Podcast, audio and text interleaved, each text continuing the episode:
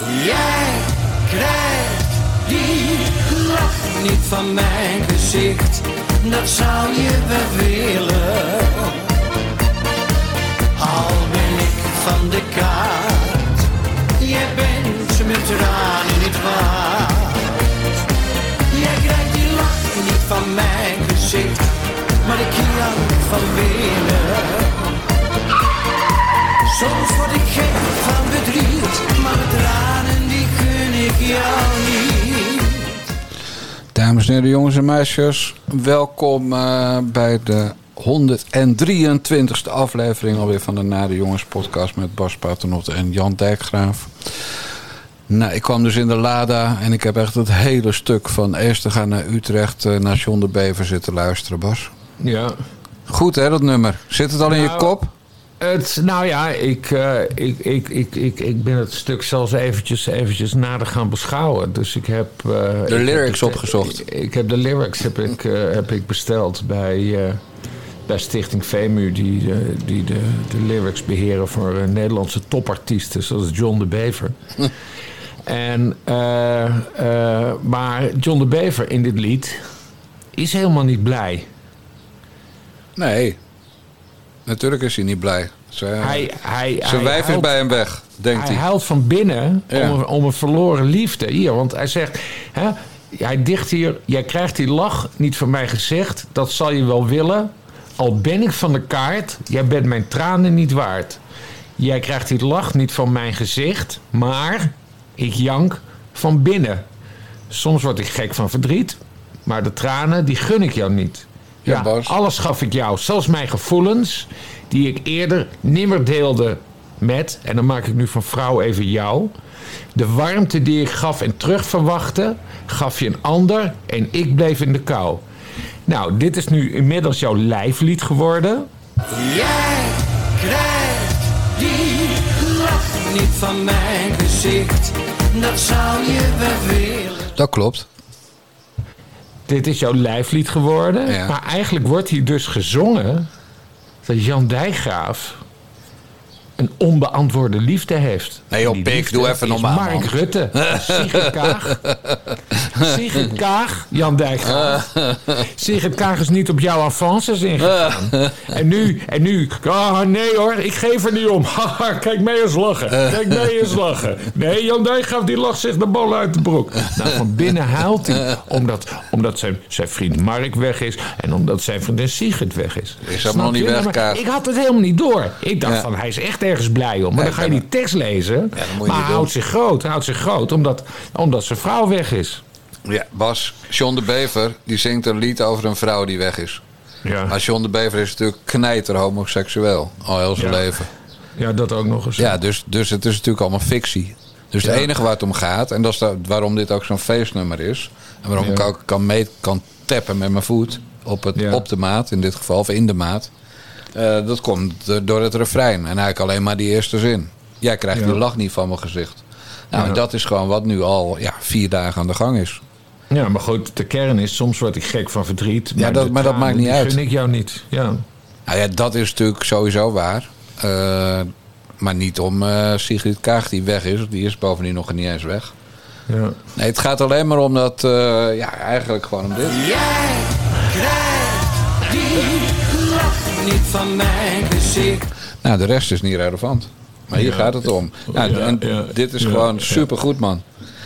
Ja, maar goed, je weet, ik, ik duik er dan toch even in. Ik ben benieuwd, hè, wat voor diepere lagen zit hierachter. Ja. En is- hè, zo, zo, beschouw ik ook altijd het werk van Gordon. Hè. Je moet het op je laten inwerken. Mhm. Wat bedoelt hij hiermee?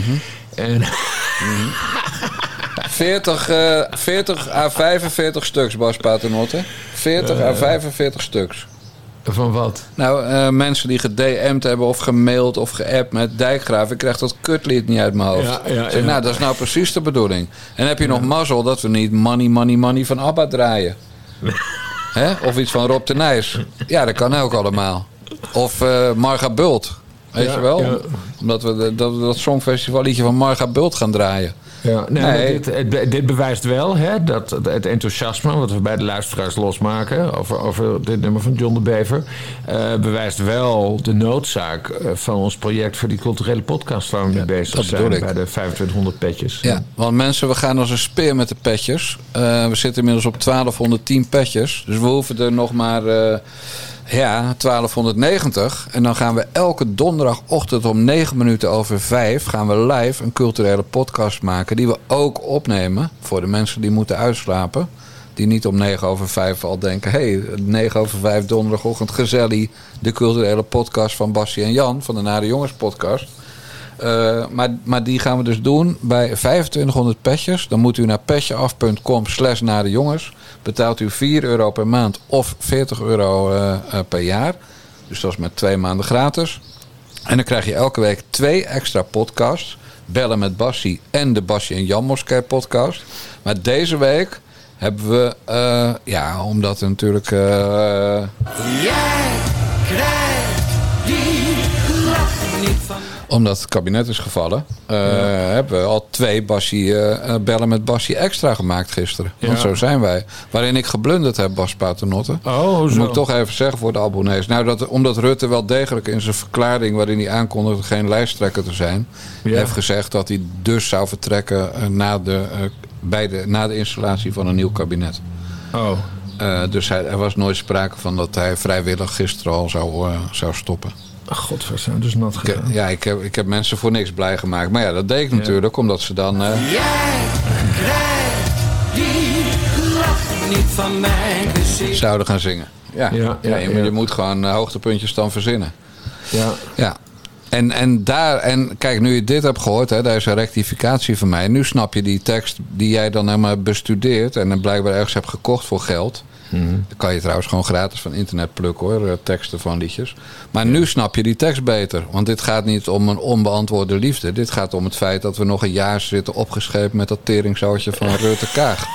Daar gaat het om, Bas Paternotte. Oh, heel goed. Dat Ja. is heel goed eventjes uh, Dus- impromptu bedacht, Jan Dekker. Nee, dat is niet, nee, dat was altijd al zo. Ik denk, als het dan... Als het, jouw achterliggende gedachte. Precies, Ja. die kan ik altijd ombuigen naar dit gaat. Die vrouw, dat moet je zien als het kabinet Rutte 4. Ja, nee, oké. Ja, het is nog een lelijk wijf gebleken ook. Ja, Zullen wij ter zake komen?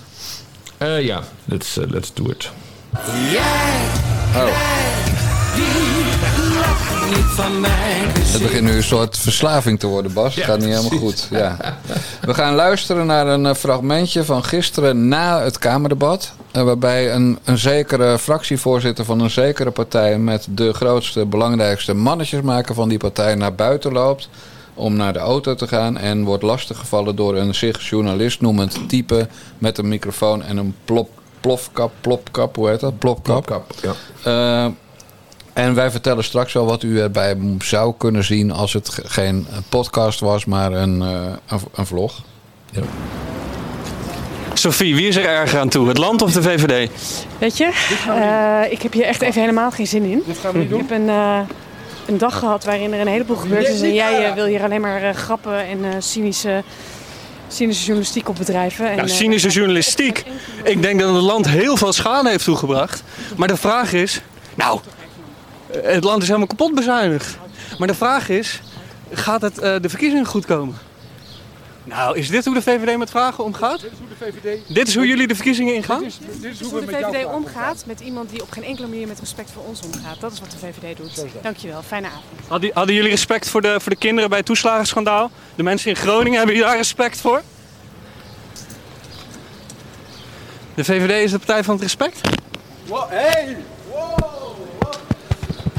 Nou, voor jij natuurlijk weer gaat vertellen dat je die ene stem herkende als de stem van een communist van een of ander eh, YouTube-kanaal. Left lezer. Left Laser, ja. Ja. Wat je dus eh, in beeld ziet zijn twee dingen. Op het eind pakt eh, de voorlichter in kwestie, die we hebben geïdentificeerd als Kees B. eh, de man die al jaren de, de belangrijkste adviseur op het gebied van communicatie, marketing en PR van Mark Rutte is. Ehm, maar eerder had hij diezelfde Kees B, die gast van Left Laser, al een elleboog op zijn borst gegeven. Ja.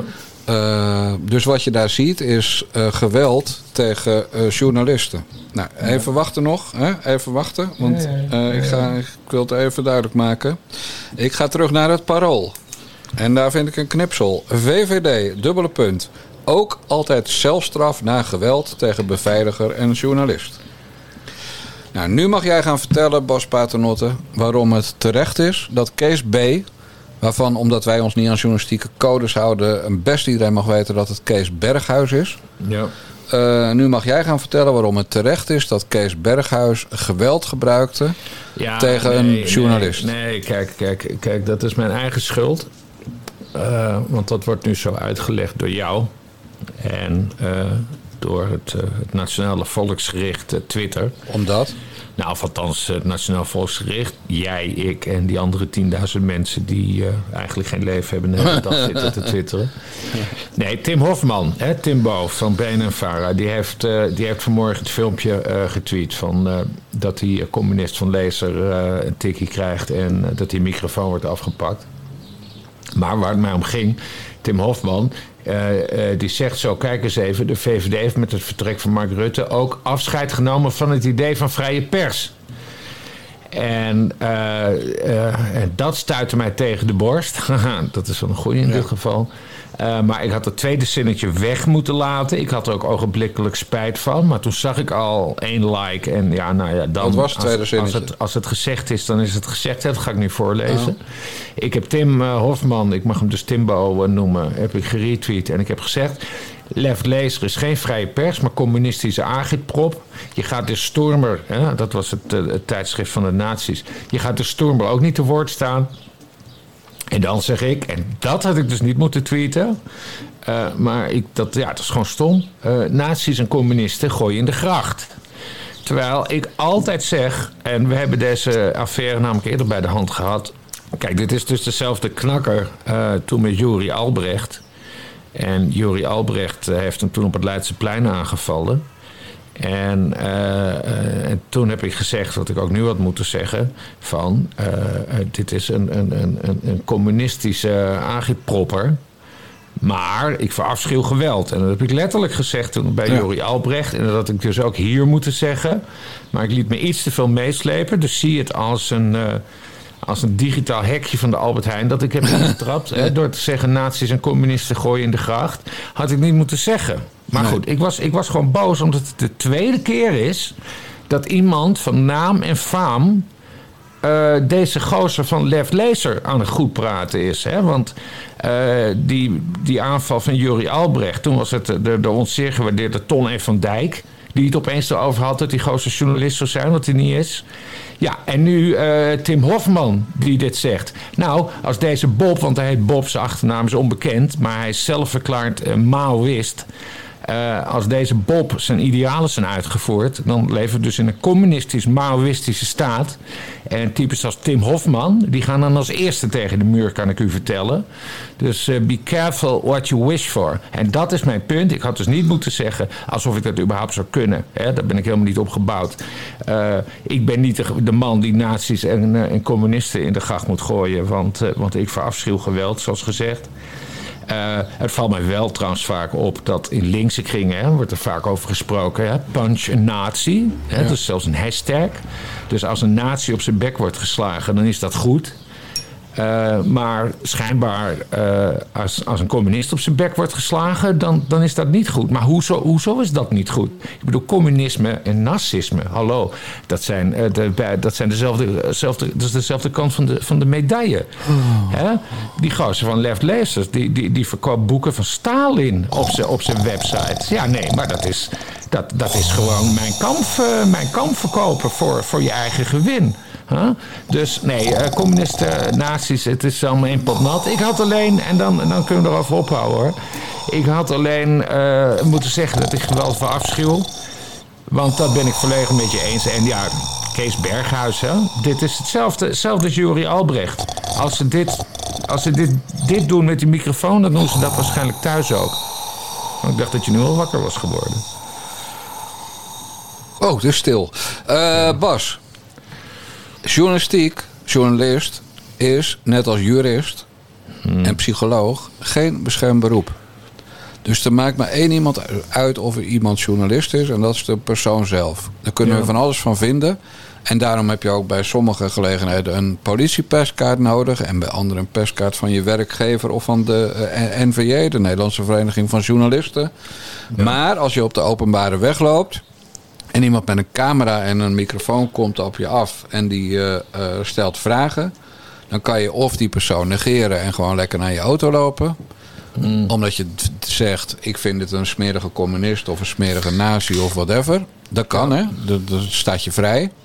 Het staat je ook vrij om wel antwoord te geven. Wat Sophie Hermans op zich prima deed. Hè? Geen enkele kritiek op Sophie Hermans. Maar wat je niet doet is fysiek worden. Nee, eens. En dat heeft Kees Berghuis wel gedaan.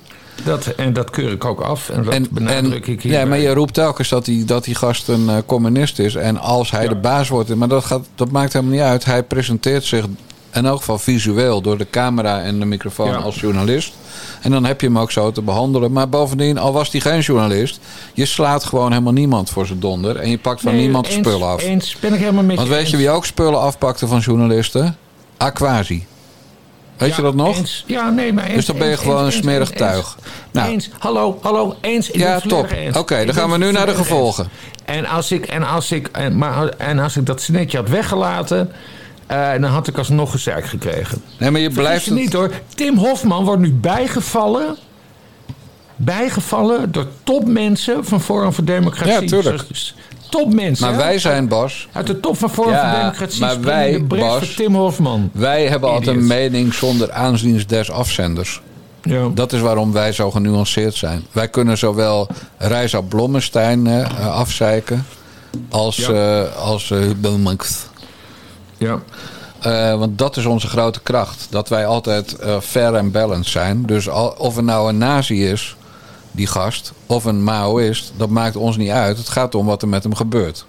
Ja, en dat vind ja. ik niet alleen. Dat vindt ook de baas van de Nederlandse Vereniging van Journalisten, Ja, maar, Thomas kijk, maar Brunning. Dus, ja, maar dat is het probleem. Ik vind het prima dat die knakker van de NVJ dat zegt. En ik vind het prima dat Timbo dit zegt. En ik vind het prima dat Ton F. van Dijk dit zegt. Maar ze moeten er wel bij zeggen, want dat, dat zeggen ze steeds niet. En ik weet niet of ze daar een reden voor hebben. Ze moeten erbij zeggen, dit is een communist. Deze man verkoopt de linkse swastika op zijn website. Namelijk de hamer- en sikkelvlag. Dat moeten mensen wel weten. Want nu is het van, oh, de VVD slaat journalisten. Ja, dat is eh, zo. Dat is feitelijk waar. Ja, maar Alleen een journalist waarvan ja, maar- jij vindt dat het een klootzak is. Ja, maar goed, Met verkeerde dat, opvatting dat, dat kun je er toch bij zeggen? Ja, maar dat- Van, dat kan, Wat, maar dat- wat belachelijk, wat belachelijk Ja. dat de, de, de hoofdvoorlichting En van de VVD deze communist, deze communistische agitator op de bek slaat. Ja, dat die zich als journalist presenteert. Eh, Precies. Dat je kan moet je, er gewoon bij vertellen. dat Als je kan je er niet erbij bij zeggen. dan heb je een reden. En dan ben je dus, vermoed ik, dan ben je gewoon, ja, dan ben je gewoon voor de nazi's en de communisten. Weet je nog dat Hans Laroes met een mes werd aangevallen? Ja, dat kreeg, kreeg in zijn rug, ja. Hebben wij dat goed gepraat? Nee, nooit. Is Hans Laroes een vreselijke, smerige tyfusleier? Ja, absoluut. Nou, ja, ja, ja, dat is hoe- mensen keur- zoals ik jij en ik het doen, is Bas. niet goed. Ik keur het geweld niet Nee, maar goed. daar Ik- kan je ook een punt zetten. Ik, keur- ja, precies. Dat had ik dus moeten doen. Maar Ja. ik keur gewoon af. ja, maar daarna Ik keur blijf je het af- roepen. Ik keur af dat er niet wordt bijverteld dat dit een communist is. Dit is niet, een, dit is niet iemand... Dit is geen, geen journalist in de ware zin van het woord. Namelijk een waarheidszoeker. We gaan terug naar 2000. Dit, dit, dit, is iemand, dit is iemand die een zwarte ideologie probeert op te dringen. Een doodscultus. Het communisme. Ja, dat eh, heb je al nou tien keer gezegd. Ook bij de vorige gelegenheid. Maar daar gaat het helemaal niet om. Die gast die zuigt, die is irritant. Dat is allemaal waar. Hij doet eigenlijk wat Rutger Kastrikum vroeger Ja, deed. dat geeft ook En niet. toen nam iedereen- alleen om de ideologie die En erachter toen zit. Namen alle worden. publieke figuren, zoals eh, Sophie Hermans, althans de fractievoorzitter van de VVD en eh, de woordvoerders van de VVD, die namen allemaal cursussen van hoe ga ik om met Rutger Kastrikum. Ik weet niet of je dat Ja. nog weet, 2006. Dat heeft Ella Vogelaar de kop gekost, in elk geval Ja, als minister. was dat. Ja. Nee, dat was precies hetzelfde. Dat was ook agiteren, irriteren en zorgen dat ze op, de bek Rutger ging. Kastikum was toch geen communist? Maar dat maakt ook niet uit. Er zijn onder, onder Rutger Kastikum zijn toch niet in vredestijd 100 miljoen doden gevallen? Onder, nou onder die gast van Left Lezer ook niet, Bas. Jawel, communisme. Niet onder Dijkgraaf. Mao. Niet onder hem, Bas. Maar daar gaat het niet om. We gaan. Hij verafgoot Mao en Stalin. Dat zijn massamoordenaars. We gaan even even, we gaan even terug naar de feiten. De, de baas van de NVJ, Thomas Bruning, adviseert die gast van Left Laser om aangifte te doen. Ja, nou, heel succes. Nee, succes. De VVD, hè, in parool, VVD wil ook altijd celstraf naar geweld tegen beveiliger en journalist. Dat was Ja. dit. Ja, ja. Geweld tegen een journalist. Want journalist is een vrij beroep. Die gast van de NVJ die zegt, doe maar aangifte. Nou, wat deed Sophie Hermans op Twitter? Hè, dat Twitter waar ze allemaal niet op zitten, die politici. Die, ze, die eh, plaatste een tweet. De stijl van Left Lezer is niet de mijne. Hun bejegening is onprettig en hun vragen zijn vaak suggestief en zelden inhoudelijk. Maar dat mag. Ik kies mijn eigen antwoord daarop. Voor wat het betreft het afpakken van de microfoon, dat had Kees niet moeten doen. Ja. En dan zegt een minuut later, zegt diezelfde Kees, Kees Berghuis dus. Gaan we even zoeken, Bas. Wat Kees Berghuis zegt. ja, ik had dat niet moeten doen, toch? Klopt, dat had ik niet moeten doen. Excuses daarvoor. Ja. En wat is nou het probleem hiermee, Bas Paternotte? Nou. Dat een typische Berghuis is. Net als die Berghuis van Ajax. Mhm. Dat afpakken van die microfoon, dat deed geen pijn. Ja. Maar wat wel pijn had kunnen doen, was dat elleboogje op de ribbenkast van die gast. Ja. En dat vergeet dus even. Dat vergeet Sofie Hermans. En dat vergeet Kees Berghuis. Dus hij biedt excuses aan voor een lichtere vergrijp. dan Ja. wat hij eigenlijk deed. En dat is gewoon een elleboog in die gassenborst pro- proppen. Ja, en dan ben je gewoon een vuile, vieze, smerige teringleier. Maar kan je nog sterker vertellen. De VVD moet die gozer er vandaag nog uitflikkeren. Dat is de enige oplossing voor een, een, een partij die, die eh, zeg maar van eh, eh, law and order is. Die de minister van Justitie in huis heeft. Die, die premier moet gaan worden van ze. Dan kan je niet wegkomen met excuses voor het lichte vergrijpen. En het echte vergrijpen gewoon verzwijgen. Dat is mijn punt. Ja, en Sophie maar Hermans. Bas. Wat, wat, wat zien we hier gebeuren? Eh, We zien hier inderdaad fysiek geweld van iemand eh, uit de directe omgeving van, eh van Sofie Hermans, fractievoorzitter Rutte. Van de, van de VVD. Ja, nee, precies de partij van, van, van Mark Rutte. Nee, maar ook de directe omgeving van Rutte. eens. Ja. En vergeet ook niet, Kees Berghuis, dat zie je pas op het laatst. Die rookt ook nog gewoon, hè? Heel goor, ja. Heel goor, vind Ja, ik heel ordinair ook. Bah, ja.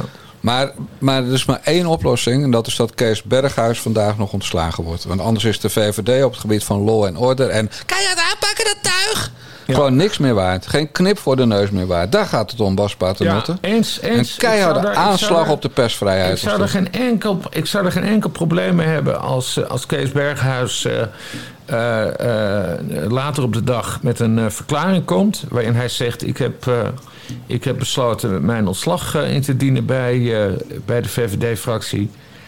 En eh, ik zal dan zeggen: Het is terecht dat Kees Berghuis opstapt.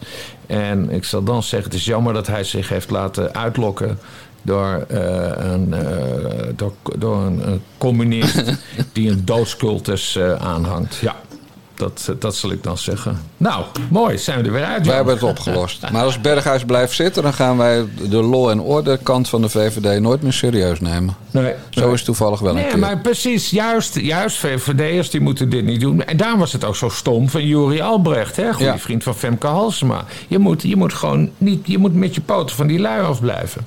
Ja. Dus ik, eh, ik vind dat Lef Lezer hier toch iets goed, eh, wie het ook is en welke stomme ideeën die gast ook heeft. Hij heeft blootgelegd dat, eh, dat, de, ja, dat de VVD in de hoogste toppen een fascistische partij is. Ja, Die en gewoon iemand het- voor en zijn bek kan En slaan. laat het, laat het dus gezegd zijn dat Bas Paternotte afstand neemt van zijn, Tweet. van zijn eigen tweede gedeelte van, van, van de tweet.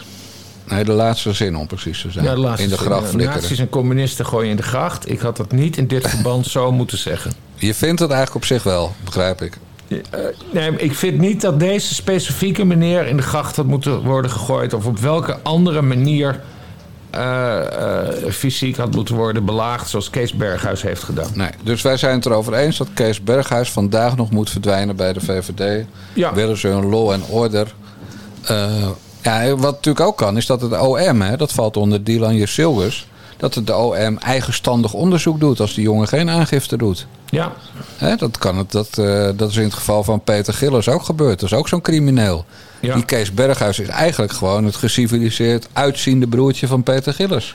ja. Ja, nee, het Openbaar Ministerie kan het eigenstandig besluiten. Ik, eh, ik, ben, wel, ja, ik ben wel benieuwd. Ik neem aan dat ze dat. eh, ze, ze moeten zich gesteund kunnen Ja. weten door de minister van Justitie, die zelf van kaart optreden is. Ja, en Dus, ik weet wel eh, dat de minister van Justitie nooit iets zegt over individuele gevallen. Ja, Maar het zou toch wel grappig zijn als de minister van Justitie straks, als ze inderdaad lijsttrekker wordt van de VVD, geadviseerd wordt door deze Kees B. ja. Dus dan heeft ze gewoon een crimineel die haar adviseert. En, dat- en, Ja. en dat vindt ze dan goed. Nou, daar zou eh Caroline van der Plas wel raad mee weten, denk ik, in de Nee, als, verkiezingscampagne. eh, als, als Dylan Jeseklas eh, eh, lijsttrekker wordt, dan is het wel zaak dat zij ferm, ferm afstand neemt van Kees Berghuis, absoluut. Ja. Dat lijkt mij ook. hey, we gaan nog even terug naar dat debat van maandag. Hè, want we hebben het daar wel over gehad, maar heel erg korte termijn. We gaan er even het, het enige echte hoogtepuntje uithalen wat mij betreft. En dat is de fitty tussen eh, Jantje Paternotte en Marky Boy. Ja, voorzitter, de vraag die ik had gesteld was, was het nou eigenlijk onvermijdelijk? Eh, en ik heb niet het gevoel dat ik daar al een antwoord op heb. Want de minister-president schetst discussie over asiel en waarom die, die nareis van de kinderen van oorlogsvluchtelingen, waarom dat voor de VVD-fractie zo belangrijk was, dat daar een beperking op kwam. Alleen mijn vraag is dan ja, toch meer naar hemzelf. Als minister-president heb je toch een bredere verantwoordelijkheid ook. Ook naar jonge boeren die zitten te wachten op duidelijkheid en op toekomstperspectief. Of naar mensen die een betaalbaar huis zoeken. Al die onderwerpen, al die grote dossiers. Je ziet het in de noodoproepen vanuit de gemeente, vanuit de vakbonden, vanuit, eh, vanuit, vanuit de werkgevers, vanuit de ondernemers. Die zeggen wij zijn zo bevreesd dat door de val van dit kabinet nu allerlei dingen op de lange baan komen. De chaos die dat veroorzaakt.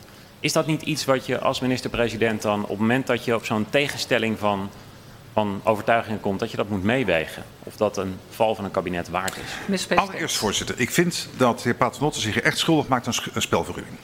Hij is vanaf vrijdagavond consequent bezig om de indruk te wekken dat de VVD kinderen uit oorlogsgebieden zou willen tegenhouden.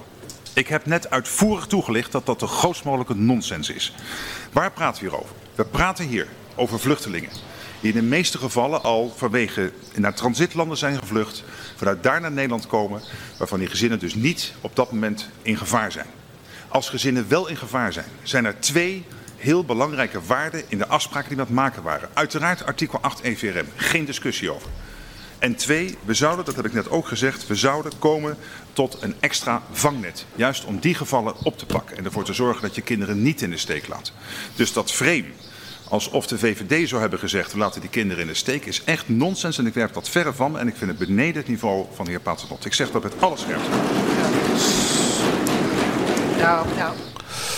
Nou, daarna ging het over de inhoud, dus dan denk ik, ja, dat draai ik weg natuurlijk, dat snap jij. Eh, maar hier eh, bleek achteraf eh, de angel te zitten.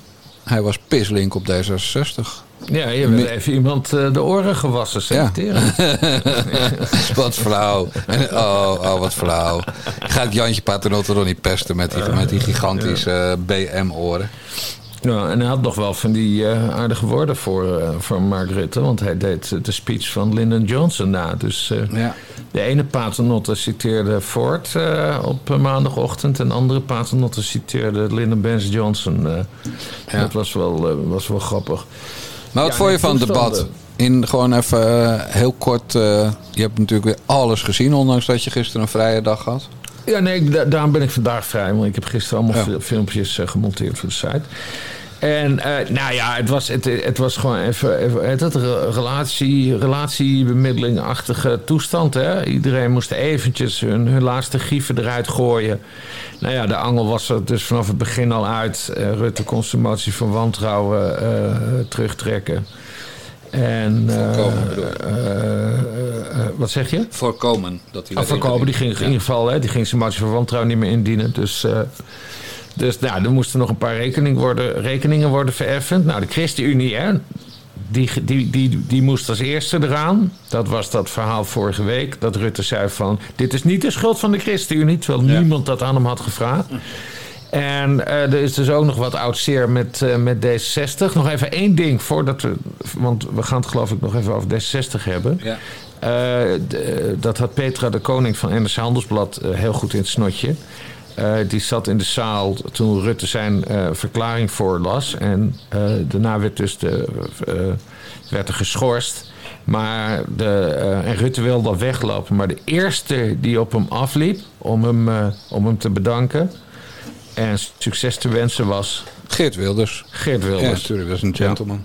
Dus dat is een gentleman. Dat vond ik wel heel erg mooi. Hè, Wilders had sowieso eh, hele aardige eh, woorden voor, eh, voor Rutte. Maar Wilders was dus ook de eerste die naar voren liep om hem een, een handje te geven. Ja. Stijl. Wat vond je trouwens van dat, nog beginnen? Wat, wat, eh, als het gaat om de cirkel rond, daar houden we altijd van. Wat vond je ervan dat Rita Verdonk op de publieke tribune zat? Zijn, Ja, ze zei, ze zei iemand, iemand had haar gevraagd, waarom bent u hier? Ze zei, ja, ik volg mijn intuïtie. ja. Ja, nee, een hele, hele zoete wraak was dit natuurlijk. Dat ze toch even naar... eh, hè, want ze, is, eh, ze zit nu dus bij, bij Groep de Mos. Dus ze is even van het stadhuis is ze naar de, haar oude werkplek, de Tweede Kamer, gewandeld. Om even te zien hoe haar nemesis Mark Rutte... eh, of eigenlijk was zij de nemesis van Mark, maar goed. eh, hoe, die, eh, hoe die eventjes door het stof ging en opstapte. We hebben niet allemaal op het VMBO. Ik vond het wel mooi van haar. Ik vond het wel een mooie actie. Ja, je vond het wel een baasactie, zoals het in jouw kring heet. Ik vond het wel een baasactie. En er zat een jochie van de JOVD naast, hè, die Oh. geen idee had wie Rita Verdonk was. Dat, eh, Ja. Ja, het is alweer, het was 2010 of 6. Wanneer was het nou? Die, eh, 2006. ja, dat zij meer stemmen, als nummer 2 had ze meer stemmen dan de nummer 1 Mark Rutte. Ja. En toen heeft Rutte, over wie we gisteren hoorden dat zo'n lieve, aardige, zachte man was, die heeft het toen gewoon gekild. Ja. Eruit geflikkerd uit de fractie. ja, en toen is ze voor zichzelf begonnen. En toen stond ze even op 30 zetels. Ja. En toen eh eindigde Trots. ze met nul. Ja, was niet best. En nu zit ze inderdaad bij Hart voor Den Haag, zoals eh, groep De Mos tegenwoordig heet. Ja. En die groep is omgevormd qua naam omdat ze niet helemaal zeker waren dat er de rechtszaak gewonnen zou worden. Oké. Eh, Bas, dan gaan we even namen doen. Eh, de poll van RTL, van waar tegenwoordig eh, die rode, zit die? Gijs, Rademakers zit. Ja. Dus het panel van RTL, waar ik trouwens ook in zit. Maar daar kwam als eh, eh, nummer één kandidaat voor het lijsttrekkerschap van de VVD Klaas Dijkhoff uit. Ja. En gisteravond heeft Klaas Dijkhoff gezegd, eh, mijn gezin gaat voor. Even ja, kort, die blijft podcasten. Ja, dat is jammer. ja, met, jammer met, met, met de ruitjes over en met korte mouwen van de ChristenUnie. Ja. Dus stevige concurrentie voor ons. Ja. Edith Schipper, lach je me uit? Nee, ik, ik, lach, ik lach hun uit. Ja, nee, dat, dat snap ik. Edith Wij Schippers. Meer, wij, ons, ons, ons geluid is veel eigener dan dat van hun natuurlijk. Ja, natuurlijk. Eh, ja. Edith Schippers heeft ook bedankt. Ja. Eh, nou, we hebben het gisteren in eh, de Bellen met Bassie, eh, aflevering 2, uitgebreid gehad over de weddenschap over Dylan Jusilgers van Onno Aarde. Maar goed, dat, dat gaat de mensen die geen abonnee zijn via petjeaf.com slash naar de jongens geen flikker aan. ja. Eh, maar de kans is nu toch wel heel groot dat, eh, dat ze het wordt, hè? ja. Janine Hennis. Oh, Janine Hennis ook nog. Ja, ja.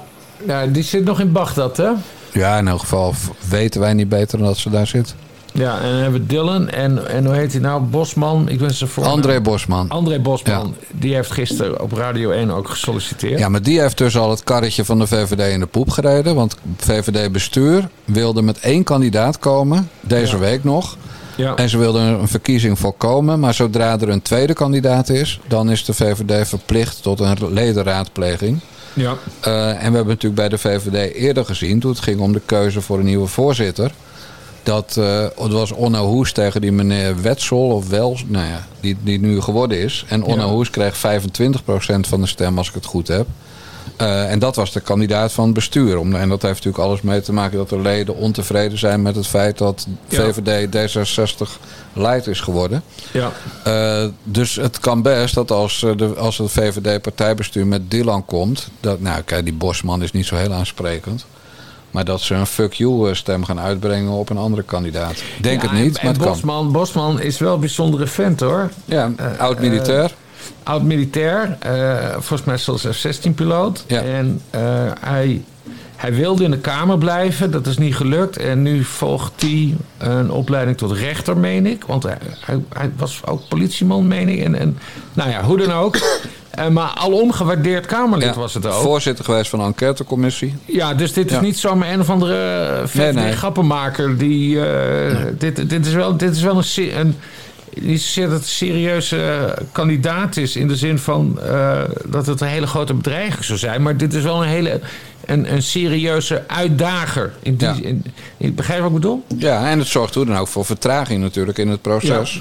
En dan maakt het niet zoveel uit. Het is toch zomer, ze hebben toch negen weken zomervakantie. Ja, maar goed, Maar- als, hij iets, als, hij, als iets slim speelt, dan, dan wordt hij natuurlijk wel voor beloond. Hè? Ja, dan komt hij op de lijst. En dan Hoog genoeg. op de lijst. Ja, En, dan eh, moet hij wel bij de beste. 20 zitten. Ja, maar het was, ik, vond hem, ik heb er altijd. Ik, ik volgde niet al zijn portefeuilles, maar het was gewoon wel altijd een goed Kamerlid. Dus dat, eh, Nee, dat het is klopt. geen gekkie of zo. Nee, Dat, eh, maar goed, iedereen verwacht nu gewoon dat het Dylan wordt. Ja. En dat is natuurlijk lachen voor ons. Ja.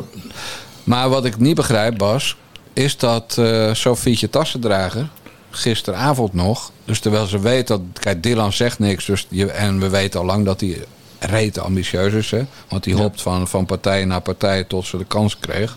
En dat Ja. werd de VVD. Eh, maar maar dat, je hoort aan alle kanten hoor je eh, Klaas Dijkhoff, Schippers, Dylan. Hè, dat, en, en dan Hennis op vier. Eh, dat, dat hoor je. En wat zegt Sofietje Tassendrager dan op maandagavond? Eh, vlak nadat ze die, eh, die journalist in elkaar heeft laten slaan door de bodyguard, Ja. door de bodyguard Kees Berghuis. ja. Dan zegt ze van, ik, ik, ik hou het nog even in overweging of ik kandidaat lijsttrekker ben. Sofietje Ja. Tassendrager, Bas. Kom op. Heeft ze dan helemaal geen zelfkennis?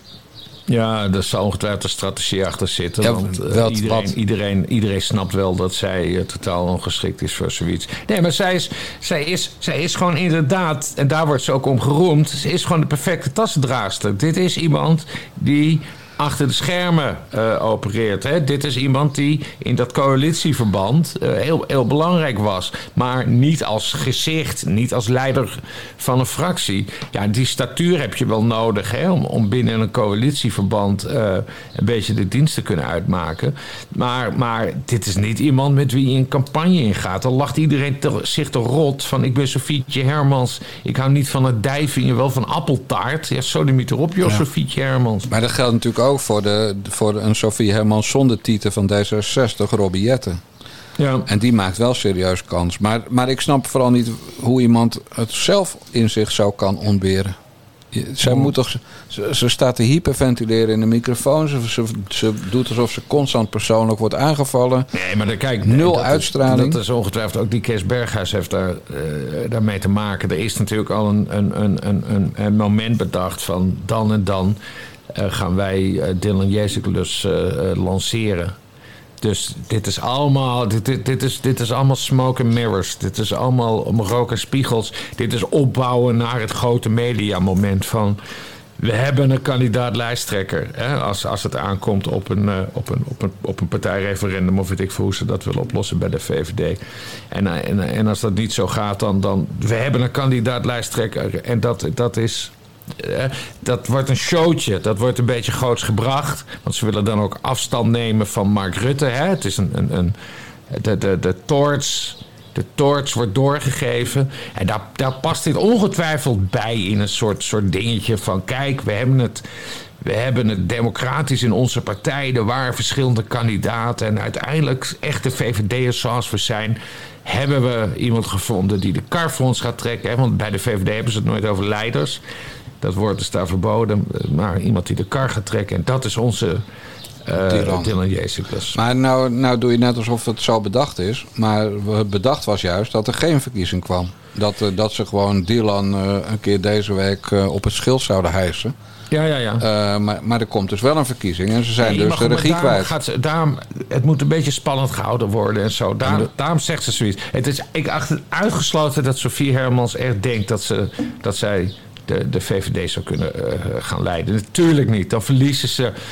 Dan, gaan ze heel veel zetels verliezen als Sofie Hermans die lijsttrekker wordt. Sigrid Kaag denkt toch ook dat ze het land kan leiden?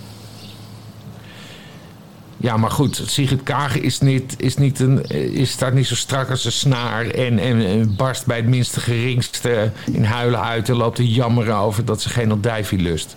Nee, Sofie Hermans is geen, materiaal, geen lijsttrekkermateriaal. Dat sowieso geen materiaal. eens?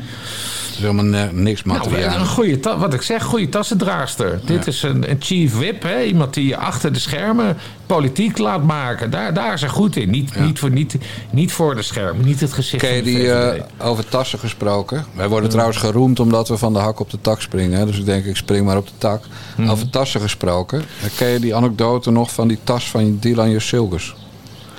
Nee. Je, had- je had in eh, de Bali, denk ik, had je, heb je zo'n soort, eh, ja, een soort interviewprogramma. En daar was Sheila Sitalsing van de Volkskrant een keer te gast. En Ja. toen ging het over... En die, dan moet je dingen meenemen als gast. Ja. En die had drie filmpjes van Jusilgus meegenomen uit opeenvolgende jaren. Mhm. En dan zag je dus, eh, toen, die, toen Jusilgus raadslid was, zag je echt een heel stunterig filmpje. Eh, en daarna had Sitalsing uitgerekend hoe, hoe eh, en, en ook liet ze zien hoe Dylan Jusilgus door de VVD, heb je Kees Berghuis dus weer groot werd gemaakt vanaf het begin. Ja. Dus dat ze als raadslid echt belachelijk veel tv-optredens deed. Niet alleen bij Poont en WNL, maar ook bij Een Vandaag en in het NOS-journaal kwam. Ja. Dus dat was hartstikke goed gedaan van de VVD. Maar, maar toen constateerde Sitalsing, ja maar goed, dat is alleen maar... dat, dat gaat dan over je profiel. Maar dan is nog geen goed verhaal. Dan is nog geen storytelling. En toen liet ze een filmpje zien van vlak voor ze Kamerlid werd, Jusilgus. En dat is natuurlijk pas vanaf 2017, hè. Eh, toen moest ze vanaf van Amsterdam naar Den Haag gaan. En toen had ze bij een tv-programma een tas bij zich van Louis Vuitton. Dus dat zijn van die dure tassen, hè? Als het een echte was, want ze komt uit Ankara, dus misschien was het wel een nepper, dat kan best. Maar dan ging ze een heel verhaal houden waarom die, eh, die tas het, eh, echt het enige in haar huis was wat bij een brand gered moest worden. Want die tas die had ze namelijk van haar oma gekregen. En, eh, en, en ze was eh, natuurlijk als vluchteling op een eh, gammel bootje over de Middellandse Zee naar, naar het vasteland van Europa gereisd. En die tas, die had ze mee mogen nemen. En dat was het enige aandenken nog aan vroeger en aan de oma. Nou, weet je wel, zo'n verhaal. Ja, dus wat zit er in dat verhaal? Vluchteling, hele slechte omstandigheden. Meisje van acht, één herinnering nog aan oma. Nou, hartstikke mooi verhaal. Wat alleen bij mij dan voor kortsluiting zorgt, is het Louis Vuitton. Ja. Want eh, ik zou zo'n verhaal heel goed vinden als het een, een plastic tasje van de HEMA was. Of van Ja. de zeeman. Ja. Uit de, de Turkse zeeman en HEMA dan. Maar het was een Louis Vuitton tas. Ja. En dat past er nu weer niet bij dat verhaal van... ja, wij zaten allemaal zielig op een bootje. Ja. Dus, dus, maar die storytelling is natuurlijk... dat is ook een misdaad tegen de menselijkheid. En ook daarvoor moeten we mensen als Jan Driessen en Kees Berghuis... verantwoordelijk houden, was Paternotte. ja, absoluut. absoluut. Ja, maar goed, het wordt dus gewoon Dylan, denk jij? Nee, ik zit nog even na te denken over die, eh, over die Louis Vuitton-tas. Kijk, in principe is er niets mis met de Lou- Louis Vuitton-tas. Dat kan ze, die kan ze ook als een talisman zien. Maar ik zat even in, in mijn hoofd te rekenen. Eh, met zo'n Louis Vuitton-tas. Ja, die is wel wat waard. Dus dan zou je zo'n mensensmokkelaar... dan zou je ook nog een nichtje of neefje mee kunnen nemen... als je hè, die tas Ja. verkoopt.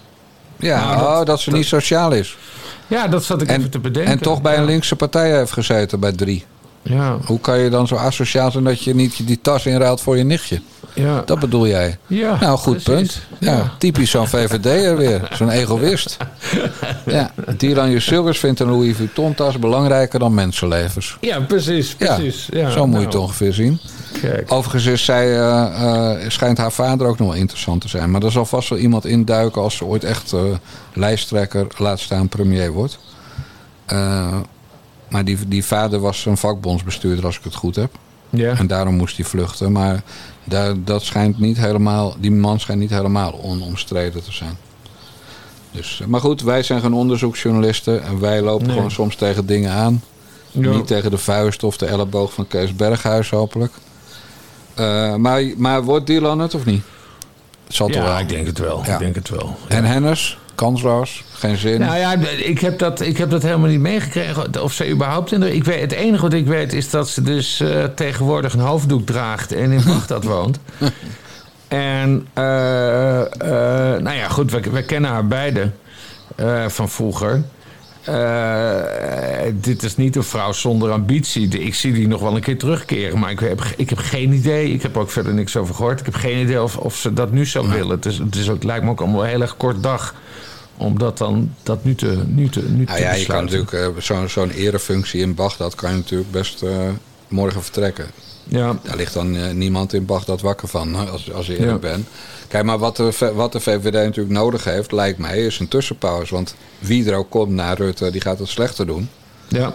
En dan, dan moet je iemand opleiden die het dan definitief gaat overnemen. Misschien komt Ja. het wel wat te vroeg voor die Dylan. Als je überhaupt het talent heeft. Geen Ja. idee. Kijk, jij, hebt, eh, jij hebt in een van onze besloten podcasts haar eh, dossierkennis eh, eh, de hemel in geprezen. Ja. En ik heb gezegd, ja, dat soort meisjes had je nou helemaal vroeger in de klas. Die zaten Ja. voor, voorin, meester, ik weet het antwoord te roepen. Ja. Nou, en zij natuurlijk, als de meester niet meteen luisterde... Ik sla je voor je bek, klootzak! Het is natuurlijk gewoon een ordinair wijf. Het is toch een beetje het woonwagenkamp waar je naar zit te kijken. Kut, aanpakken dat tuig! Nee, dat is helemaal niet om te lachen, Ja, Bas. nee, maar goed, maar misschien was het ook wel tussenpaas. Ik heb geen idee. Ik weet, niet. de, de grote gein, de grote gein is gewoon dat, dat de VVD, hè, als dit lukt, eh, de eerste vrouwelijke eh, premier van kleur met een vluchtelingenachtergrond eh, levert. Eat that D66, echt. Maar jij Eat kent toch, GroenLinks, Bas, eat PvdA. Jij kent toch je klassiekers? Jij bent toch een man die de geschiedenis van de parlementaire democratie kent? Er zijn de afgelopen 40 jaar vier premiers geweest. Zo weinig. En er is nooit een premier die dan wegging hè, van die vier, opgevolgd door een partijgenoot. Er was altijd, eh, oh, ja, het is over met hem. Hè? Is net te lang doorgegaan, ook een Ja. standaard ding. En dan krijgt die partij op zijn flikker. Ja, nee, daarom. Maar En- kijk, en dan wordt dus een andere het kan dus ook- het, kan, het kan dus ook dat BBB de grootste wordt, absoluut. Oh, daar gebeurde trouwens... Dat, dat, dat hebben we niet vooraf besproken, maar dat wil ik er wel even ingooien. Maar dat mag. Eh, heb jij gisteren op één gekeken dat die knakker eh, van, van BBB daar zat? Die, Nee. eh, zeg maar die mede... ik weet niet, is hij voorzitter van BBB? Ik heb geen- met het ik weet niet baardje? wie Baardje, bril. Ja, ik weet het niet, Bas. Ik ben wel lid van BBB, maar... Hij is de grote nog- denker van BBB. Oh, ja. de, de rechterhand van Caroline van der Plas. Eh, het ging erom, eh, eh, hebben jullie kandidaten voor het kabinet? Ja.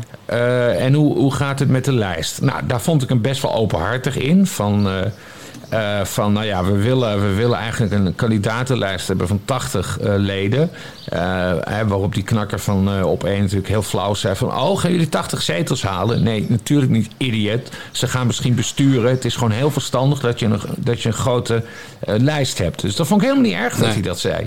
Hè, dus BBB, hè, ze mikken op een lijst van 80 mensen. Ze zijn er nog mee bezig. Is die lijst al rond? Zei hij heel eerlijk van... nee, die lijst die hebben we nog niet rond. Zijn we hard mee bezig. Prima. Typisch BBB. Hè? Gewoon Ja. transparant over zijn. Voor zover daar transparant over kan zijn. Want hij kan geen namen noemen. Maar hij zegt, ja, het is gewoon nog niet rond. Nou, prima, vind ik eerlijk. Toen kwam de vraag... eh, is er een premierskandidaat? Want Caroline van der Plas, die, het lijkt erop dat ze geen premier willen worden. En toen ging hij toch een partij vaag praten. En ehm, eh, ja, en nee, we hebben geen premierskandidaat. Opeens was er wel iemand die ze eventueel op het oog hadden. Maar die zou het dan nog niet weten. Ja. En ik kreeg in één keer zo'n heel, eh, hoe heet hij weer? Bram, Bram Moskowitz. Dat die, wel- van welke partij werd Bram Moskowitz opeens lijsttrekker? Ja, dat, dat was zo. Dat was, dat was een soort geen Dat was die pijlavontuur. partij van Jan, van Jan Roos was dat. Oh, Toen- V- toen- eh, VNL. Ja, toen, toen, toen, werd, toen werd Bram Moskowitz Ja. opeens lijst. Ik had opeens zo'n gevoel, oh mijn god, ze zoeken een aansprekend gezicht als premierskandidaat. Dus niet, hè, een, eh, hè vroeger werd er wel eens gezegd, eh, Wiegel moet onze premierskandidaat worden. Nou, die is nu gewoon te oud, maar dat was tien jaar geleden Ja. was dat gewoon een optie, hè, dat je Wiegel als premierskandidaat zou, zou kunnen vragen. Maar dit had echt, dit, dit leek zo ontzettend op, eh, we zijn op zoek naar een soort Bram Moskowitz, Ja, dat zou, dat zou onverstandig zijn. dat het een gimmick Ja, wordt. terwijl ze bekend staan om hun verstandig te zetten. Maar goed, omdat ik lid ben van die partij, kan ik jou wel een tipje van de sluier eh, oplichten aan wie ze denken, eerlijk gezegd, als je dat graag wil. Ja, graag Jan. Die lacht niet van mijn gezicht, dat zou je wel willen. Kijk Bas, een man die in staat is om een liedje over een politieke partij zodanig te schrijven en te zingen dat mensen met gezond verstand zoals jij denken dat het eigenlijk gaat om een intieme man-vrouw relatie. Ja. Ja, zo'n man die kan gewoon elk politiek verhaal eh, wel verkopen aan de, de mensen in het land. John de Bever. John de Bever, ja. wordt premier. van Ja, en bevers, waar komen bevers voor? Op het platteland. Ja. Ja, dus eh, ik zeg 1 en 1 is 2. Ja, John de Bever. En hij heet ook. John. Nou, je weet dat Caroline half Iers is. Nou, veel Ja. Ieren heet ook John. Het zijn allemaal van die associaties, Bas. Ja, het, maar ik mocht het eigenlijk niet vertellen van Caroline, dus, dus we houden dit wel onder ons. Maar wat is John de Bever? Ja, John de Bever is hun premierskandidaat. Nou, dat is ongeveer net zo'n onzin als Sophie Hermans, ja precies. wat mij betreft. Ja. Maar eh, oké, nou, dan hebben we de, de VVD wordt dus Dylan. BBB heb jij ook, eh, doe, je ga je meteen een stap verder premierskandidaat. Nou, ik zou bijvoorbeeld van, eh, voor, BBB aan Johan Remkes denken. Maar helaas is die oud. Maar die zou prima passen. Hè? Een man die eh, door alle partijen wordt geroemd. En, en die ook een nuchter, boeren, gezond boerenverstand heeft. Ja.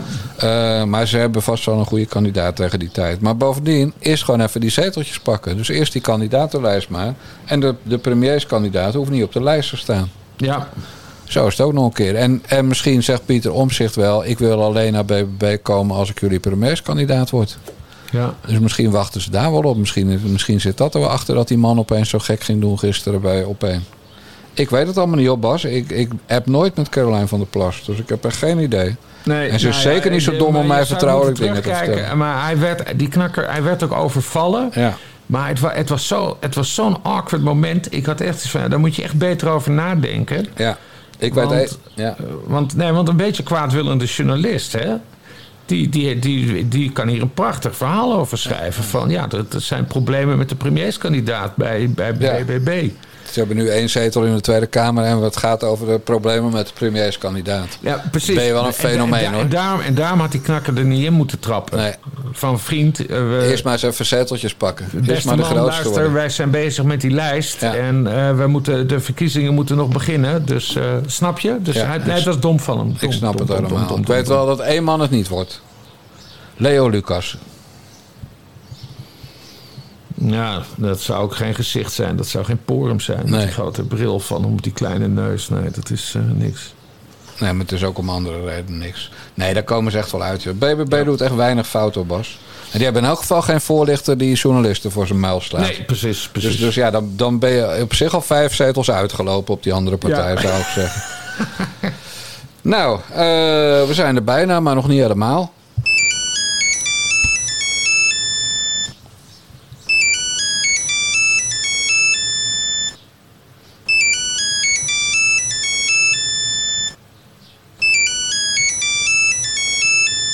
Ja, met Mark. Ja. Ja, het was zondagavond, vier minuten. Of eh, nee, het was eh, maandagochtend, vier minuten voor tien.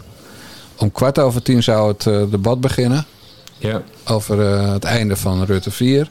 En toen ging de Nokia 3210 van Mark Rutte af. Want dit is de originele ringtoon van de Nokia 3210. ja. Hi, hi Sigrid, hi. Mark, Mark, wij kunnen jou het torentje uit jagen was het, hè? Wat, eh, wat Ja. in de Telegraaf stond. Ja. Goed, het verhaal was dus dat eh Sigrid Kaag Mark Rutte zou hebben gebeld. Echt een kwartier voordat hij het debat in moest over eh, wat over zijn toekomst ging. Want er lagen twee Ja. moties van wantrouwen te wachten. Die bepaalden dat hij onmiddellijk het torentje uit moest. En toen meldde Sigrid Kaag eventjes telefonisch, volgens de Telegraaf... eh, dat de D66-fractie misschien wel voor een van die moties eh, ging stemmen. Ja. En dat zou ze dan gedaan hebben met eh, gebruikmaking van de term het torentje uitjagen. ja. Ik vond het volstrekt ongeloofwaardig dat het zo allemaal precies gegaan is. Wat Ja. vond jij? Nou ja, ik kan me wel voorstellen dat ze even haar collega opbelt om te zeggen... nou, ik, ik vermoed dat, dat, er- dat het een vrije kwestie is in de fractie. En dat er dus D66 zijn die mogelijkerwijs een eh, motie van wantrouwen tegen je gaan steunen. Helemaal geen gek telefoontje. Dat is helemaal niet, helemaal niet raar. Dus het wordt... Maar dan gebruik je toch geen term als het torentje uitjagen. Ja, maar goed, de, de vraag is dan ook, wie is hier de bron? Nou, en als je hebt gezien hoe, eh, hoe Rutte gisteren Paternotte de oren aan het eh, wassen was... Ja, hij is nu nog bezig. Eh, dan, nee, maar dan, hè, dan kun je dus. eh, dan, dan is de kans groot dat dit verhaal bij de V- uit, uit de VVD-hoek komt en niet uit de hoek van D66. Ja. Dus kijk, wat, wat ik denk dat er is gebeurd, en dat, en dat, dat, is, dat is ook helemaal niet erg. Dat Kaag heeft gebeld van, nou Mark, eh, voor zover ik weet, eh, gaat, eh, gaat mijn club. Eh, eh, ga- gaan ze jou niet steunen? En is de kans dat er in ieder geval een paar D66ers voor die motie van wantrouwen gaan stemmen. Heads up, dat je het weet, Mark. Eh, all the best, zal ze dan waarschijnlijk zeggen. In haar diplomatentaaltje. Ik denk, ik neem aan dat het zo'n gesprek is geweest. Maar niet dat het was van, hey Mark, we gaan je torentje omdouwen. Zo, want zo is Sigrid Kaag ook helemaal niet. Nee. Die komt, die, ja, of ze moet heel boos zijn. Hè. Ze heeft dat een keer tegen, tegen... Dat ze zo boos werd op Wilders. Dat ze zei van... eh, nou, eh, we, we spreken elkaar later wel, meneertje Wilders. Als, als u in de peiningen bent gehalveerd. Ja. Nou ja.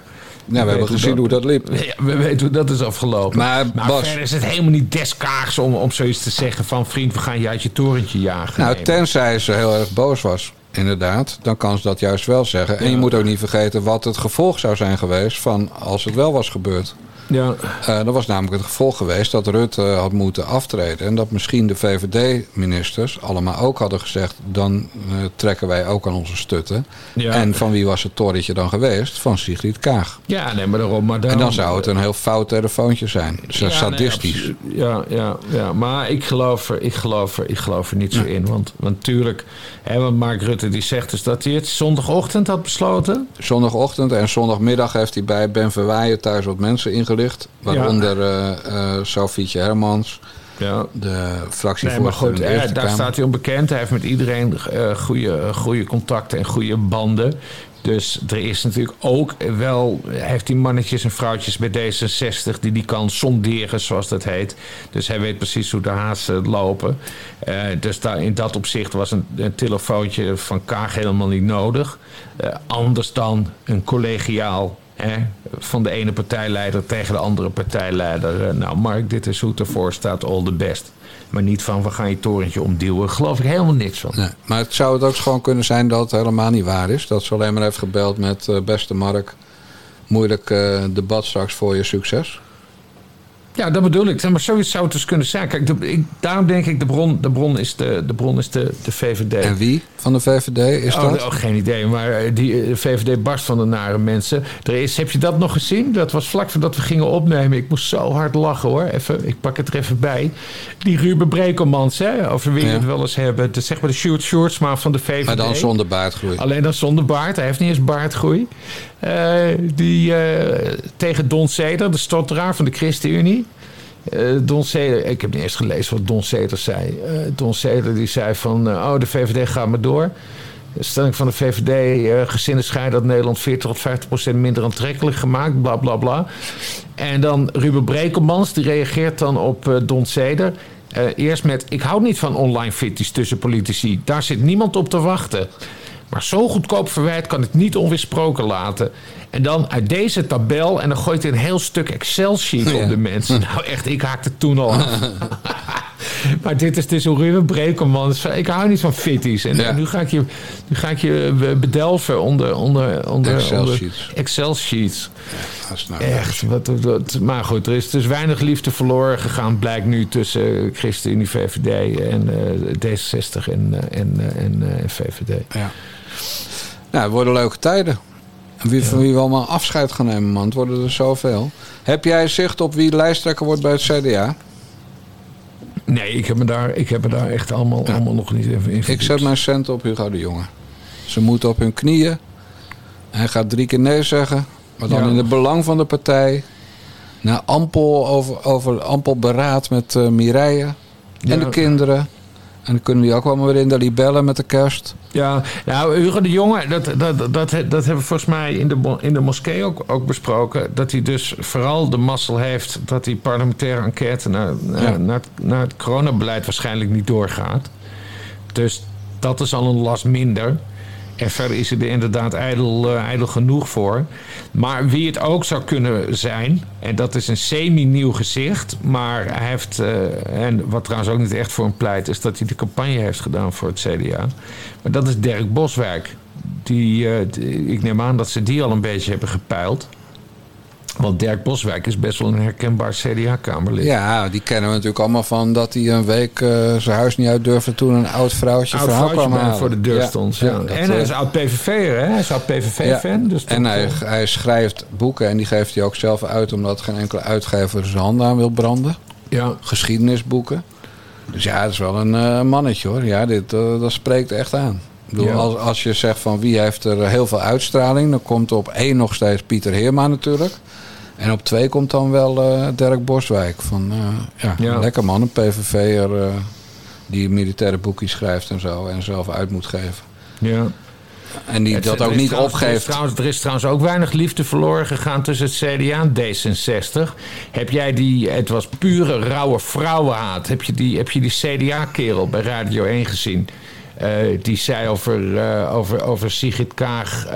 nou, ga maar opzouten naar de VN. Het was Oh, geen kerel. Vond ik zulke gemene vrouwen. Nee, precies. Dat was Madeleine van Ja. Torenburg. Goed, hè? Zij is de I'm a Lady van het CDA. Ik ben mega fan van Madeleine van Torenburg. Zij was ook de vrouw... Zij was vroeger justitiewoordvoerder. Echt een beetje Margaret Thatcher-achtig Ja, type. En die heeft, het, die, heeft in, die heeft in de handelingen later het woord eh, jack shit laten vastleggen. Het was tijdens een, een of ander commissiedebat over het een of ander. Zij zei, vind ik jack shit. Vind ik jack shit, meneer de voorzitter. Jack shit. Dus zo'n vrouw is het. Wat betekent zij dat viel dan? Sigrid, zij viel Sigrid Kaag aan. Dus ik dacht, nou nu wordt iedereen wel woest. Want je mag Sigrid Kaag niet Nee. eh, aanvallen. Maar ja, mensen worden alleen maar boos als Sigrid Kaag door een man wordt aangevallen. Want dan is het patriarchale vrouwenhaat Oh ja, natuurlijk. dat is Ja. natuurlijk, ja. En misotonie, heet dat zo? Miso... Misogynie, ja. mis, ah, nee, iets met een i. ja. Ja. Ik heb trouwens een nieuwe weer bedacht. Eh racisme. Ja, Dat was een goeie, hè? Ik zelf wel trots op, hoor. Variant op racisme. Ja, maar jij bent echt klaar hè, met Raisa. Ja, daar ben ik al een hele tijd. Dus- Precies alsof je ooit fan van was. Ja, dus het is weer... eh, met een glimlach. Het is weer timeline eh, eh, verschoningsdag vandaag, of opschoningsdag vandaag. Ja. Want ik, ik noem dan in mijn briefje inderdaad weer dat belachelijke gejank van haar over die Miss Nederland. Heeft volkomen gelijk dat degene die het won niet had mogen winnen, die Ricky. Maar niet Ja. omdat die Ricky een transvrouw is. Dat zal me echt aan mijn reet roesten. Het is, het is godverdomme geen voetbalwedstrijd. Of, of een, eh, een, eh, een zwemwedstrijd waarbij mannen qua spierkracht in het voordeel is. Nee, Ja. het is een schoonheidswedstrijd waarin je het lekkerste wijf hoort te kiezen. En wat heeft die jury gedaan? Niet het lekkerste wijf gekozen. Daar, daar moet je kritiek op hebben. Ja, Maar, dat, maar nee, eh, zij noemt dan die, die, die Reisa noemt dat dan die Ricky constant man. Weet je, Ja. man. Dat is net als dat je iemand eh, die pigmentverwend is. Hè, Ja. Die niet zoals ik uren in de zon hoeft te liggen om een beetje bruin te worden. Dat je die dan neger gaat lopen noemen. nee, het is, het, het is, het is, het is extreem flauw. En, En, op, eh, en Bas, van onze belastingcenten hè, doet ze dit. Het is wel gewoon het gezicht van een van de staatsomroepen. Ja, nee, het is NPO. Ja, Ja, dat bedoel ik. belastinggeld. in. Ja. Blomstein, die, die, die, die, die zit met de vingers aan de, aan de belastingpoets, zoals we weten. En dan komen er van die mensen, ja, hij heeft gewoon een fitty met de Forum voor Democratie. En hij heeft een fi- fitty met Arnold Kaskers, wat echt niet waar is. Nee. En hij heeft, hij heeft gewoon een hekel aan Reisa Blommestein. Nee. Vrouwenhaat. Ja, maar ik heb helemaal geen hekel aan Reisa Ja. Blommestein. Maar aan die teksten van haar heb ik een bloedhekel. Dat Ja. opjutten van mensen. Want ze Ja. zegt dan ook deel en dan komt er altijd een hashtag. Hè? Dus dan haar, haar volgertjes, die gaat ze dan... Die gaat ze dan zitten opjutten om, eh, om de- te delen. Ik ben een vrouw, weet je wel. Mhm. Ja, dat zal allemaal wel. En ik bedoel, hoeft voor mij ook niet die 84 gender eh, variëteiten. Maar op het moment dat een, een commerciële verkiezing van, een, van Miss Nederland... Dat, dat daar in de regels niet staat dat je, moet, dat je alleen maar mag meedoen als je geboren bent als vrouw... Hè? Want dat, dat is voor mij een vrouw, iemand die geboren is als vrouw. Maar er staat, maar transgenders mogen meedoen. Ja. Nou, dan mogen die meedoen. En dan moet je niet gaan zeiken over de winnaar. Nee, dan moet je gaan zeiken over het feit dat de transgenders mee mogen doen. Maar dat is Ja. alleen bij sportwedstrijden erg. Dit is gewoon, als dit wel de mooiste vrouw was geweest... is het gewoon knap werk van de plastisch chirurg... die er een vrouw van Het- heeft kijk, gemaakt. Het, is, het is geen competitievervalsing of zo. Maar, maar als het wel overduidelijk... want ik vond het ook bepaaldelijk niet de knapste. En verre van. Slecht gebeerd. Eh, Precies. Ja. Eh, maar dat ze dan toch wel wint... ja, dan, dan zit er iets anders achter. En dan zit er een woke-agenda achter. Ja, en dat van, is waar. We laten, we laten een transgender winnen... om te laten zien dat we transgenders Ja. Eh, zo belangrijk. Nee, nee, je moet niet iemand laten winnen omdat het transgender is. Je moet iemand laten winnen die het lekkerste wijf is of eh, omgebouwd is tot, tot, tot, tot, lekkerste tot, wijf. tot vrouw, maar het eruit ziet als lekker. En dan moet je winnen. Ik heb er geen enkel probleem mee dat een transgender eh, zo'n zo'n zo'n beauty pageant zou, zou winnen. Eh, eh, maar dan moet het wel een lekker wijf zijn. En dit was geen lekker wijf. En daar zit de crux. En daar heeft Reisa Blommestein dus gelijk in. Maar niet, niet weer gelijk dat hele gejank erover. Nee. En, en bovendien, Bas. Sinds wanneer neemt een dokter... Hè, want nog, nog altijd staat er een proefschrift eh, vastgemaakte tweet bovenaan. Ik ben dokter. Ja. Sinds wanneer maakt een dokter zich druk om schoonheidswedstrijden? Ja, je Ja, moet het hele fenomeen van schoonheidswedstrijden moet je afzeiken. ja. En ik weet wel dat het tegenwoordig om meer gaat dan of ze hun titel goed naar voren steken. Hè, ze moeten ook vraagjes beantwoorden. Maar dat zijn juist die vragen die allemaal over woke dingetjes gaan. Ja. Ze vragen ook niet van welke quote van eh, Gerald Ford heeft Bas Paternotte bij de eh Bassie en, of bij Bellen met Bassie eh, eh, Ja. afgespeeld. ja. Hè, dat vragen ze niet. En, Nee. en waarom was die quote zo goed? Of ze vragen ook niet van wat is gewoon de zomerhit van 2023. Krijgt die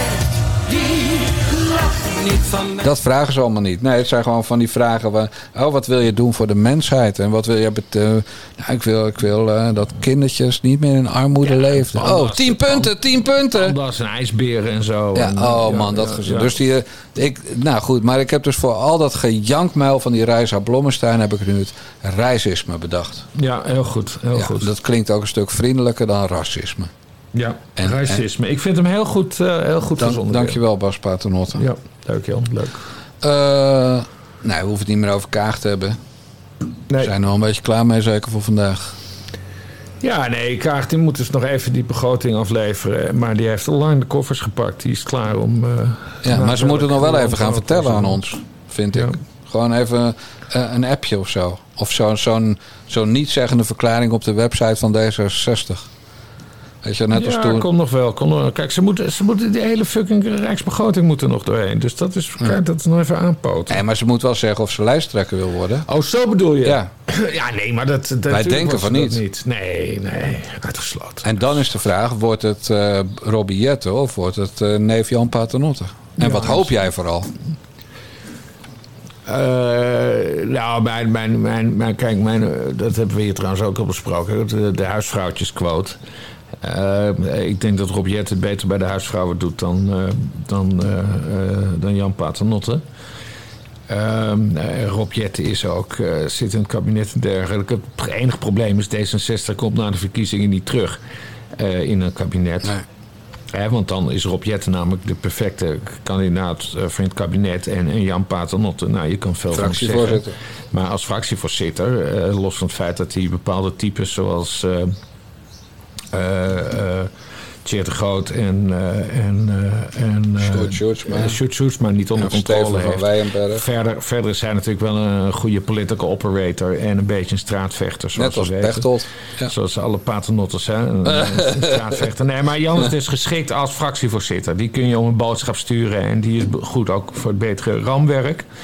Maar ik weet niet of hij ook zo'n. Of, of je hem, hem, eh, lijsttrekkers zou moeten maken. Maar goed, ik, ik praat niet met hem over zulke dingen. Hè. Dat is het mooie. Ja. Ik eh, kan daar volledig Kan je- onafhankelijk over praten. En als hij lijsttrekker wil worden, dan, eh, dan, eh, dan hoort de natie dat vanzelf. Ja, maar dan is hij ook iemand die de halvering van de partij aangevreven krijgt. Ja. En Nou ja, en ik heb dus bedacht dat ik voor de gein mee ga doen aan de verkiezingen met de B76. Wat is dat? Bassie 76. Ja, Bas 76, mijn geboortejaar. En dan heb je dus paternotte en dan een hashtag stem paternotte. Ja. En dan gaan we ze even helemaal gek maken in het stemhokje met twee paternottes op de lijst. Wel een goed idee. Het kost je 11.000 euro, maar dan heb je ook een, leuk, eh, een leuke Ja, grap goed, dat uitgehaald. zou wel een stunt zijn, maar ik denk niet dat ik het ga doen. Want je, je ondergraaft wel met zulke geintjes democratische processen en daar hou ik niet van. Hoezo?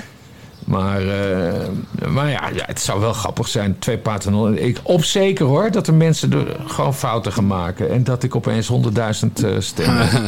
Dan heb je Ja. twee zetels. ja, Nee, het zou wel grappig zijn.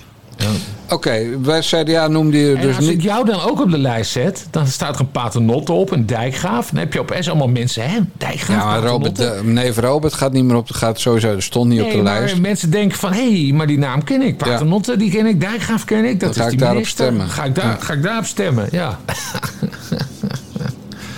Goed. Da- als, ik, als ik dit zo hoor, zou ik zeggen dat BBB nu heel snel op zoek moet naar een kaag. Ja, het was trouwens wel grappig hè, dat iemand zei als Arno Rutte terugkeert als Kamerlid van de VVD. Ja, en Dan maak je hem premier, krijg je toch nog Rutte 5. Ja, ja, nee, wordt het dan Rutte 5 of Rutte 1? Dat Ja. was de vraag die Ah, dat was de vraag. Nou, Echt heel geestig was dat zo. Ja, ik, ik ben eh, nog steeds zo blij dat, dat, dat ze eindelijk op gaan tieven, Bas. Echt. Dat wil je gewoon niet weten. Nee, maar opluchting, hè? Ik, Ja. ik- gisteren had ik dus ook, moest ik, had ik dus ook eindelijk die glimlach, hè? Omdat ik me dus zorgen maakte over, omdat Caroline van der Plas had gezegd: ik ga niet het kabinet in, of ik ga niet regeren met Rutte. En daar, daar maakte ik me erg veel zorgen over. Maar het, het, Rutte is nu weg. De lange de nationale nachtmerrie ligt achter ons. Nou, Ja. nog even tot, tot de verkiezingen en de. En de en er een nieuw kabinet daadwerkelijk. Hè, we zijn nog niet van hem af. Nee. En er gaan Nou ook ja. nog debatten komen met hem over van alles en nog wat. Weet ik zeker. Want er gaan natuurlijk nog allemaal dingen mis en gebeuren. En weet ik veel met asielzoekers en zo. Maar eh, weet je, dat zeg je wel, we zijn van hem af. En ik, ik ben ook geneigd om, om die zonzijde te zien. Maar aan de andere kant, hier gaan nog vier, vijf, zes, zeven, acht generaties last van hebben. Hè, van die, eh, die 13 jaar Rutte. Ja. En dan krijg je, dus laten we even zeggen, over 150, 200 jaar komen er allemaal eh, gewone hardwerkende Nederlanders, de nazaten daarvan, die gaan in protest komen. En die willen dan excuses van de, de koningin die we dan hebben. En van de premier. En die willen herstelbetalingen. Ja. En dan begint het hele liedje weer van vooraf aan. Want, want net als die Surinamers en de- die Antillianen nu nog iets willen hebben, 22 miljard om precies te zijn, Ja. ja, willen dan onze nazaten, die allemaal het slachtoffer van Rutte zijn geweest, Ja. die willen eh, over vier generaties ook, omdat ze nog trauma's hebben. Hè? Vanwege die, die windmolens eh, die, eh, die zo horen razen elke dag. Ja. Dat, dat ze zonder gas hebben gezeten en zonder eten hebben gezeten en zonder werk ze- hebben dat, gezeten. dat, ze- dat ze dachten op, op een liberale partij te hebben Ja. gestemd. Maar dat ze D66-beleid gingen uitvoeren. Exact. Ja, Ja. Dus, dus het is niet zo dat als Rutte weg is, dat hij dan ook weg is. Nee. Hij, hij zal nog, nog vele generaties. Ja, zal, zal hij voor trauma's zorgen bij de mensen die moeten heeft- worden hersteld. Hij heeft, met, hij, heeft, hij heeft krassen gemaakt op de ziel van Ja. de Nederlandse burger. en het is echt maar op één manier goed te maken. Hè? En dat is toch gewoon Euries. Ja, herstelbetalingen. Ja, dat, Eerst, eerst de toeslagenouders hun, hun geld. Maar, en daarna, maar daarna komen wij. ja. Ja. precies. Ja, want het is gewoon een groot feest. We hebben zelden zoveel nieuwe abonnees gekregen als afgelopen week, Bas. En dat komt natuurlijk omdat we twee extra Pellen met Bassie podcasts hebben gemaakt. En dat waarderen de mensen en dan willen ze dat ho- horen. En dan gaan ze naar petjeaf.com slash naar de jongens. En die nieuwe abonnees van de afgelopen week, die luisteren naar prachtige namen als Jan, Lianne, Remco, Robert, Frank, Marianne, Niel, Dennis, Roel, Bernhard, Vincent, Patrick, Martin, Wim, Henk, Pieter, nog een Roel, Bart, Maarten, Thomas, Maria, Arjan, Sander, Marco, Henny, Carla, Suzanne, Angelique en Corine. Het zijn wel veel mannen. Ik tel, ik tel acht vrouwen. Dus de verhouding is een beetje zoek. Doen we, doen we het afgelopen maanden hartstikke lekker met ons diversiteitsbeleid. Komen er allemaal, allemaal, allemaal blanke, blanke namen, mannennamen. Blanke mannennamen. Ja, Blanke mannen. Witte mannennamen. Boze witte mannennamen. wit- wit- boze witte mannennamen, ja. Nou ja, goed. Dat maakt niet uit. Want eh, Bas Paternotte, wij bij ons zijn gewoon blanke mannen ook welkom als abonnee. Ja, dat Zo is zijn waar. wij. Wij, waar. discrimineren daar totaal niet in. Dat vinden wij echt heel fout om te discrimineren. Ja, dus maar, ben je... jij, maar jij hebt de Excel-sheet voor je. Dit zijn toch een stuk of dertig, of niet? Nee, het waren 30. Ja, 30 tering. zeg. 30 in een week. Nou, dus als je dat. Kijk, we hebben dus nog 1290 nodig. Hè, voor we de, de culturele podcast gaan maken. Elke Ja. week op donderdagochtend. Nou, dus met dit tempo zitten we daar over 40 weken. Eh, alleen dit tempo halen we nooit. We zitten meestal op de helft van dit tempo. Dus dan duurt het nog eh, anderhalf jaar voor we die Ja. podcast gaan maken.